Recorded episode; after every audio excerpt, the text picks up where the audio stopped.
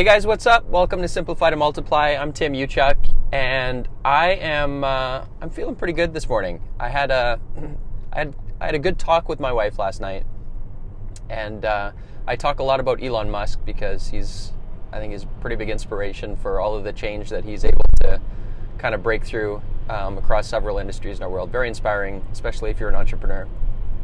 But I was talking to my wife, and um, so just really quick story. My wife, uh, we've got three young kids under four, and she's a photographer.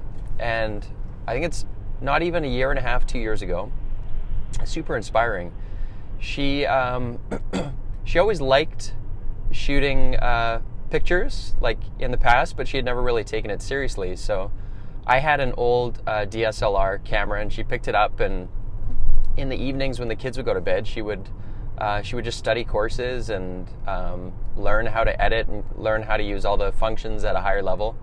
Um, when she had like 10 minutes to spare at the end of the night. And within a couple weeks, she was practicing and learning, and she ended up um, initially for for quite cheap offering to take photos for other people. I mean, she started out taking pictures of our kids, but uh, within a couple weeks, she offered for other friends and her craft got better and better and better and she honed in on her style and um, her prices started to go up because demand started to go up and only so much uh, time in the day. And uh, fast forward to today and she's got like a thriving business. She puts on workshops um, primarily for other mothers. She's got a studio where she um, she does like sessions for mother's day and stuff like that but she's been killing it and so um, we've been talking about, uh, for those of you, whether you're familiar with uh, ClickFunnels and Russell Brunson, but um, how can she create a, a bigger impact in um, less time? Because she really gets a kick out of out of uh, teaching. And so we've been looking at ClickFunnels and putting together a course for her to teach and um, putting out like a weekly webinar so that she can kind of um, give her message and her story, which I think is like super cool. It's been it's been really neat to watch it, but she does not like um, technology too much, like web design and, and all that kind of stuff. Um, she has kind of low patience.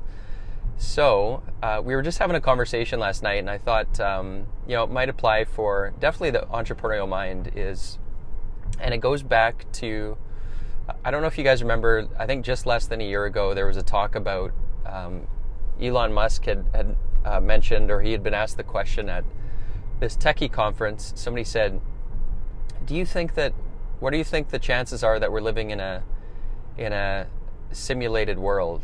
And what that means is, I, had to actually look this up as well, is that the assumption is that computers and AI is is going to get better and better and better and better and simulated environments. So if you think about like uh, Sims or Sim City, remember that that video game? They think it's going to get so good eventually that we won't be able to um, we won't be able to pick up on the difference between reality and and simulated worlds. In other words, there is the possibility that we could be living in the distant future and our world, everything that we perceive as a simulated environment. Uh, you didn't think I'd be going there, did you?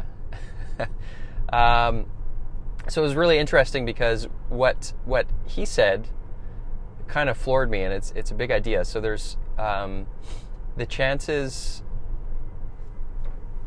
based on any level of assuming any rate of progress of technological progress, assuming any rate so if we're um, improving technological progress at 1%, 90%, doesn't matter. Assuming any rate of progress, there is a very good chance, whether it be in 10, 20, 30 years, or even 200 years. That's assuming any rate of progress. So let's just take it back to I was talking to Emily last night she was kind of tired. And I said, I said just that. I said, this, this is going to work assuming any rate of progress. And that rate of progress is the determining factor on how quickly it works.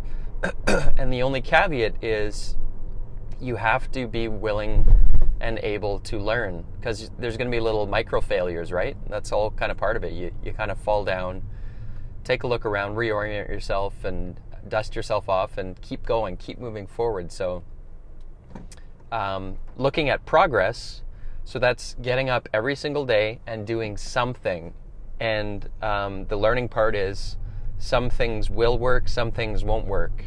And if you can learn, in other words, abandon what's not working and try something else until you stumble on more things that work than don't work, assuming any rate of progress, the only thing stopping you from succeeding, if you're willing to learn along the way, is whether or not you continue.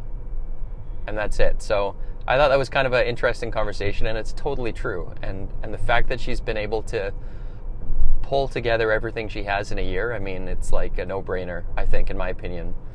So, as you look at your business and you're thinking about, um, you know, should I should I throw in the towel?